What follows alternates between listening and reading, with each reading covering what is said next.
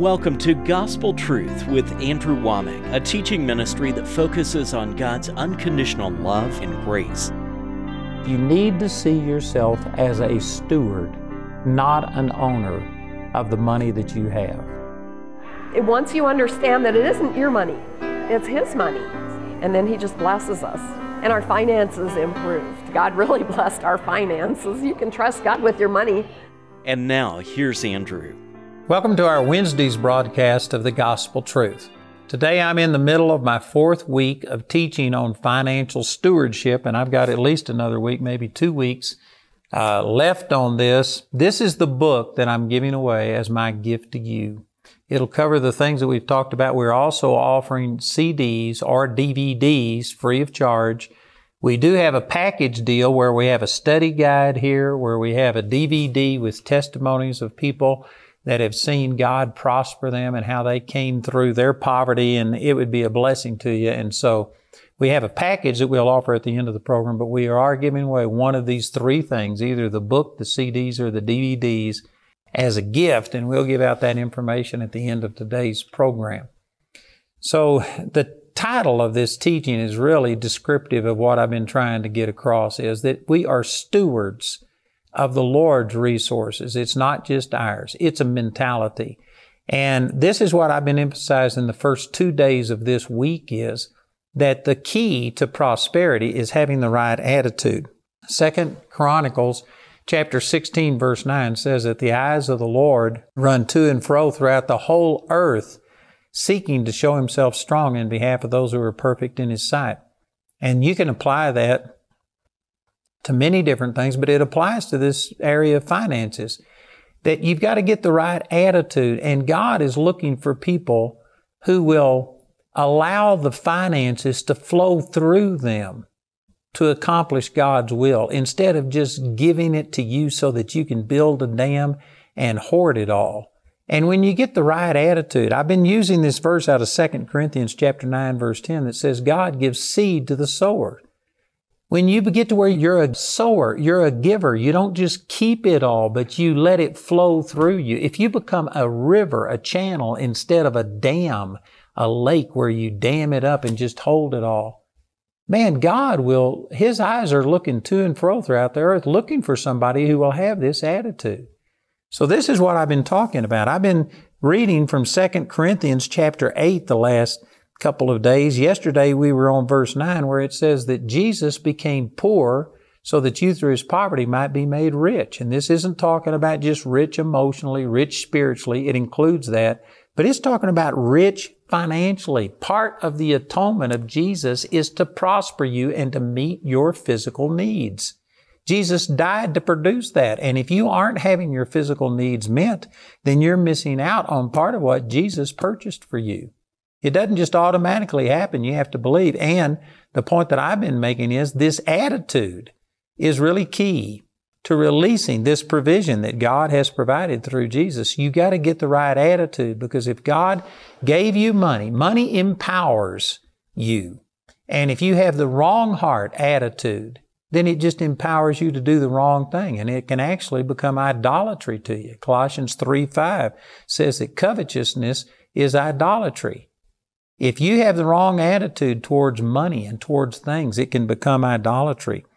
And so, in verses 10 and 11, I'm going to skip through some of these things because there's a lot of material here and it would take me weeks or months to get through it. But verses 10 and 11 after Paul had said all of these things about these people who were, who had begged him to become a part of this offering, they didn't have much, but man, they were generous and they wanted to give. Now he's telling them to follow through and do what's in their heart. And I'm telling you, there are a lot of people that have a desire to be a blessing, but they're fearful about doing it. Paul is saying, you've got to follow through. Now do what you've said. Some of you, you have the desire. You just need to step out. And you know, one of the things that the Lord said over in Malachi chapter 3, He said in verse 10, I believe it is, uh, prove me now, herewith saith the Lord, and see if I won't open up the windows of heaven. Most of the things in the Word of God, God just tells you to do it. He's God, you aren't. You need to submit, do it. But when it comes to money, He says, now try me, prove me, see if it doesn't work. I believe that God understands that, man, just getting to where you trust God in this area of finances is hard on a lot of people. And so He says, try it. Prove me. See if it won't work. I'm encouraging you. There are some of you that have a heart to be a giver, to put God's kingdom first, but you just haven't acted on it. Just as Paul said, now do it. Follow through with it.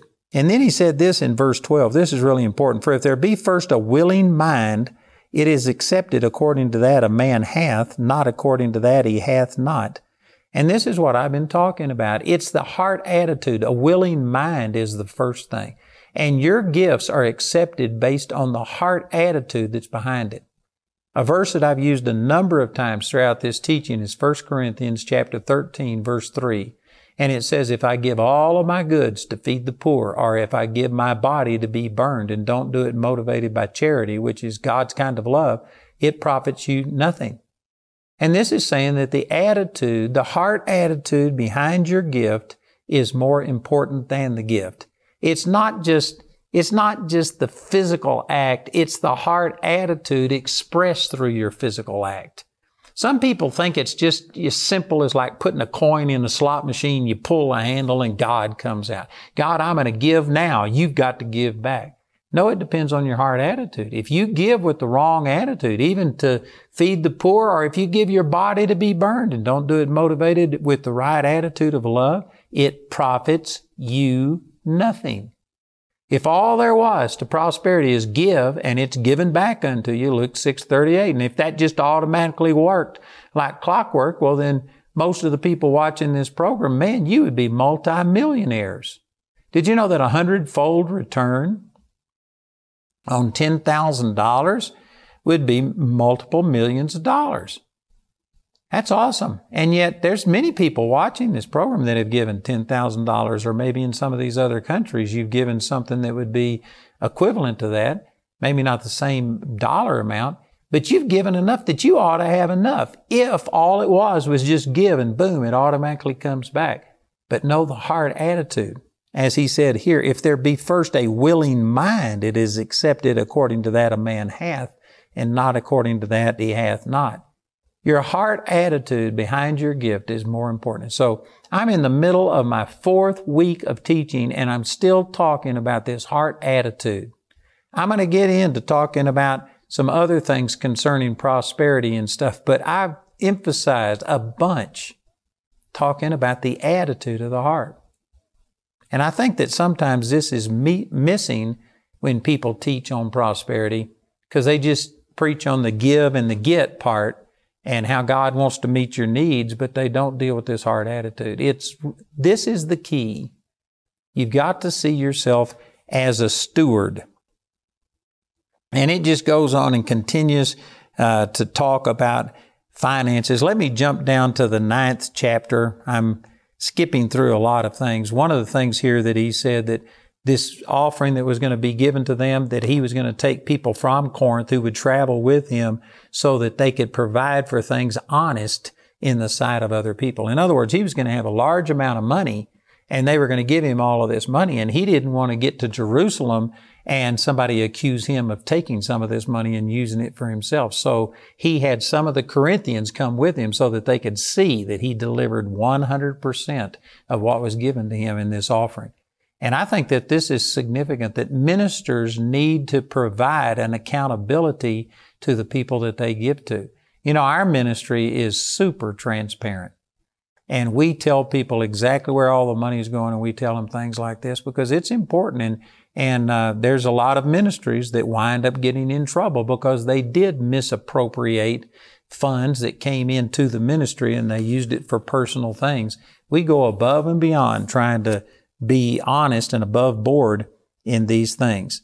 In chapter 9, in verse 1, it says, For as touching the ministering to the saints, it is superfluous for me to write to you. In other words, he's talking about giving to the saints. It's not necessary for me to write to you. In verse 2, For I know the forwardness of your mind, for which I boast to you of them of Macedonia, that Achaia was ready a year ago, and your zeal hath provoked very many. In other words, these people were such givers that Paul had used their testimony about how generous they were in giving to provoke other people into giving. I think that's significant. You know, I gave a testimony this week about a church that uh, for a four day meeting gave me a $50,000 offering and, and stuff. And people hear that and it ought to provoke us. that, Well, man, I want to be the biggest giver. And uh, there's nothing wrong with that. We need to provoke each other unto good works. In verse 3, he says, Yet have I sent the brethren, lest our boasting of you should be in vain in this behalf, that, as I said, ye may be ready. Lest haply, if they of Macedonia come with me and find you unprepared, we, that we say not ye, should be ashamed in this same confident boasting. Again, you know, this is King James English, which I don't have a problem with it. A lot of people do. But what this is saying is he had boasted to the people of Macedonia that Achaia had been ready a year ago to participate in this offering. And now he's saying, I just want you to go ahead and follow through because I don't want to be embarrassed and I don't want you to be embarrassed that I boasted of you and then you didn't deliver on it.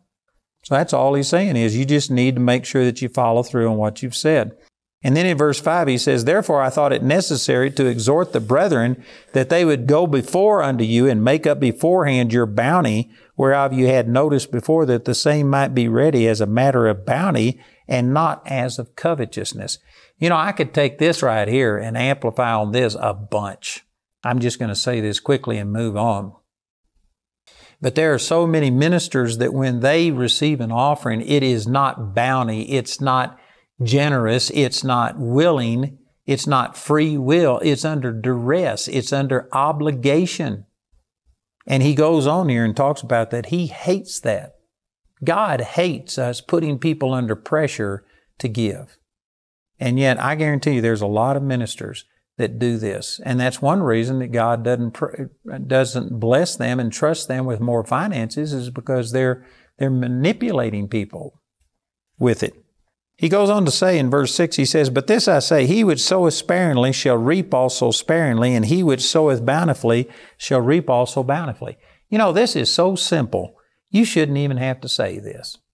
But it's amazing to me how many people are wanting God to supply these big needs for them, and yet they give just a tiny bit. That's like a farmer that goes out and he's wanting to reap a field of, you know, a whole section, 640 acres worth of, of crop, and yet he's only going to plant two or three seeds. You're absolutely crazy if you think you're going to reap 640 acres and you only plant two or three seeds in just a few square inches.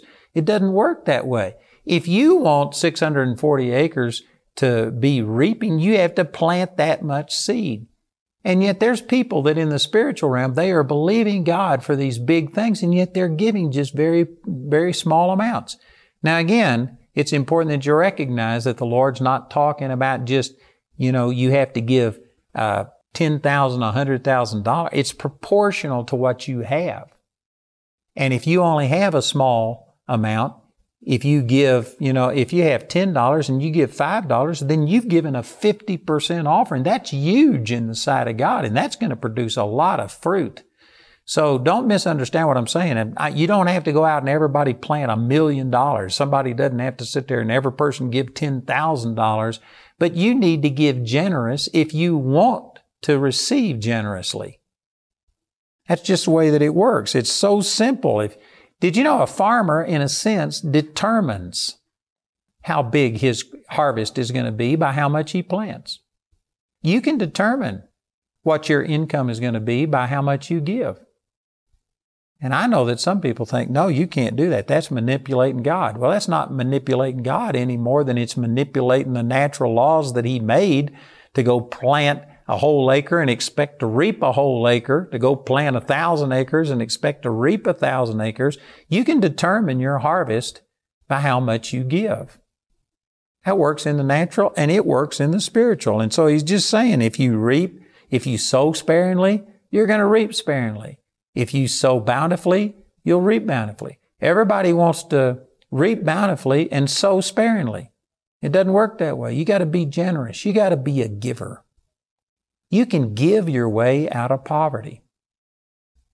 That doesn't even make sense to the natural mind, but that's what this is saying. If you want an abundant harvest, plant an abundant crop.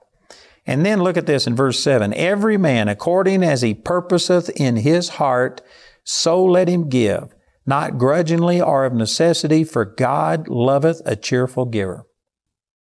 You are supposed to give as you purpose in your heart.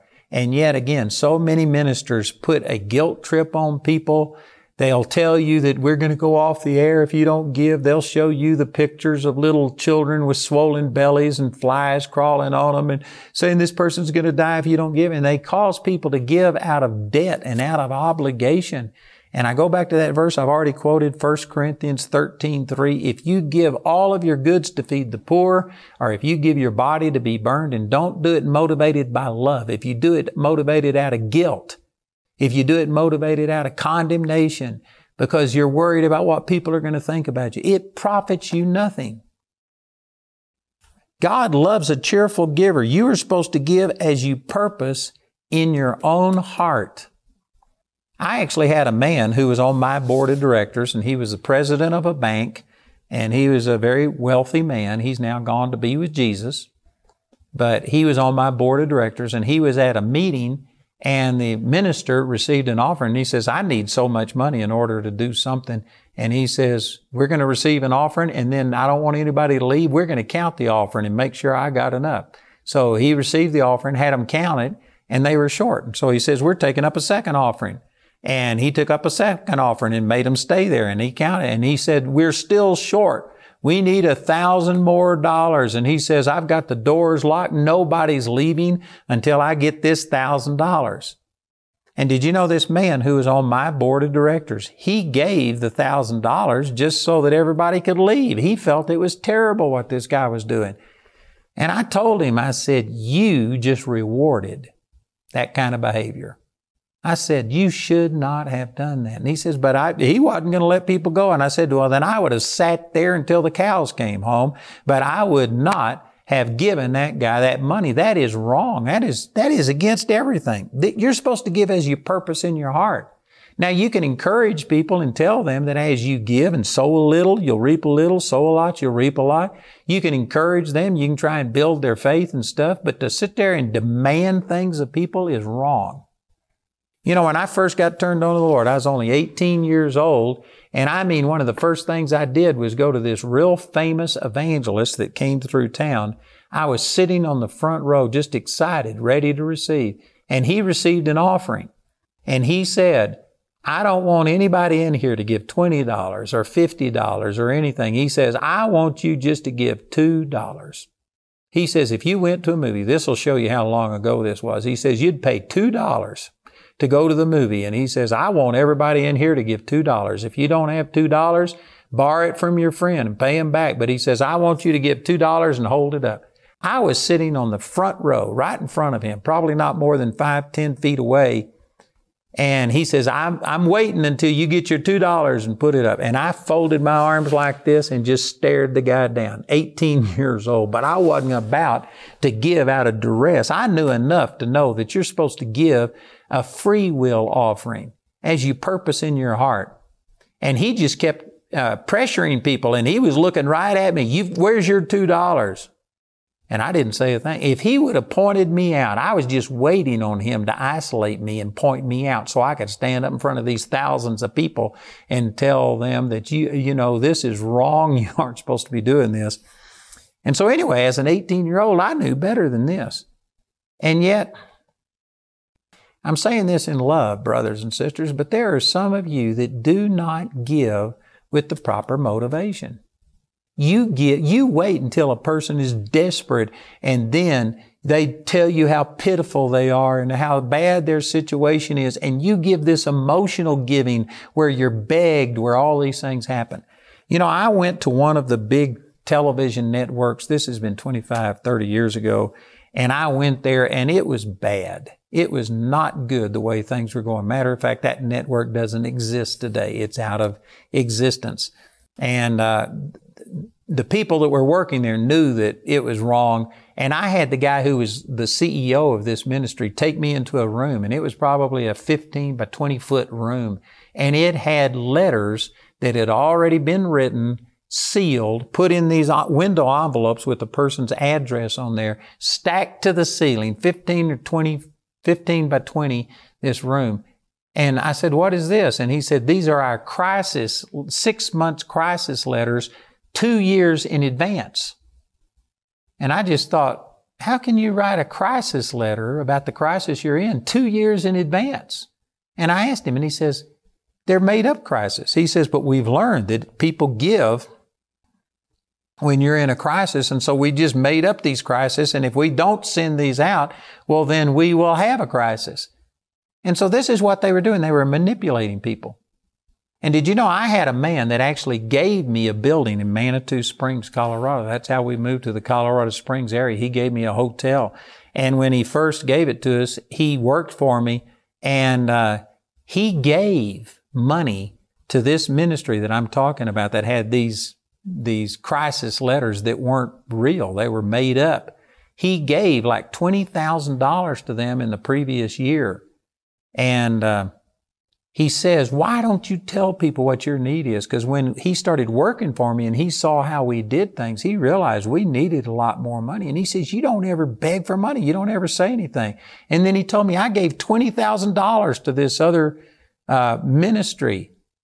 And I said, Why? And he said, Because they, they were begging for it. They were saying they were going to go off television and stuff. And I said, You know what? You didn't give where you were fed. He said, You are the one that fed me. I should have sent it to you. He said, Every time I prayed about where it should go, I thought of you because you were the one that God was using to change my life. But you didn't beg for money. And so I wound up sending it someplace else. You know what? When you give that way, you're rewarding this negative behavior. When you give and lie about your needs or amplify your needs or condemn people and tell them if you don't give, your loved ones are going to go to hell unless you give to me. I actually took a letter from a man one time and a woman says, what am I going to do? He said, I've got to give a thousand dollars to see my loved ones born again. What do I do? I took the letter and tore it into pieces and threw it in the trash. And she says, you can't do that. And I said, I just did. And she says, but he woke up at two in the morning and had my name come to him and wrote me this letter and said, if I'll just send a thousand dollars, all the people I'm praying for will be born again. I said, he sent that same letter to 10,000 people. His computer personalized it. I said, this is false. It's, it's crooked. And I said, don't reward it. If you give to things like that, you're encouraging them. You're enabling them. The reason people do that is because it works. You need to give as you purpose in your heart. Not grudgingly or of necessity because you've been demanded, because you've been condemned, coerced into it. God loves a cheerful giver. He loves a person who gives because they want to give. Again, this goes back to the same thing I've been saying for four weeks. It's a heart attitude. You need to get the right attitude about finances. If you are susceptible to guilt, condemnation, coercion, and all these kind of things, it'll void the return on your gift. You got to give with a right heart. I'm giving you this teaching entitled Financial Stewardship. This book is a free gift to you. We've also got CDs and DVDs that we'll send you free of charge. We've got other things, DVDs with testimonies, study guides, all kinds of things. We've got these materials in Spanish. But if you want the teaching, you can get the book, the CD, or the DVDs as our gift to you. And I tell you, this would change your life. It'll cause prosperity to start coming your way if you get the right attitude. Welcome to the AWM Minute, a small glimpse on how the friends and partners of Andrew Wommack Ministries are saving lives around the world. Lives like Scott Peterson. When a horrific car accident put Scott in the trauma unit, he was unconscious, on life support, and expected to lose one of his legs. While the doctors prognosed a very small chance of survival, his wife Diane stood her ground that by the stripes of Jesus, her husband was healed. I had to tap into what God's Word said. So I just opened up to Psalm 91 with long life. I will satisfy him and show him my salvation. That came alive to me. I felt that the Lord spoke to me. He's going to be okay. To the surprise of the entire medical staff, Scott made a miraculous recovery, and in a matter of weeks, he walked out of the hospital on his own two feet. To see Scott's full healing journey, visit awmi.net today. Andrew is offering his complete teaching on financial stewardship in your choice of either a book, CD album, or DVD album as his free gift to you today. Go to awmi.net to order your free product today. This offer is limited to one free product per household and is only available in the US, UK, Canada, and Australia. This teaching is also available as a companion study guide for a gift of any amount when you contact us. Or you can get these valuable resources in the Financial Stewardship Package. This package includes the Financial Stewardship book, study guide, and your choice of either the CD or DVD album, as well as the Financial Breakthroughs DVD. This DVD includes six testimonies of people that experience the freedom of turning their finances over to God. This package has a catalog value of $115, but you can get it today for only $80. Go to awmi.net to see all the ways you can get these products. We want to say a special thank you to the grace partners of Andrew Wommack Ministries. Your gifts make it possible to put free ministry materials into the hands of many people in need. If you're not already a grace partner, we ask you to pray about becoming one today.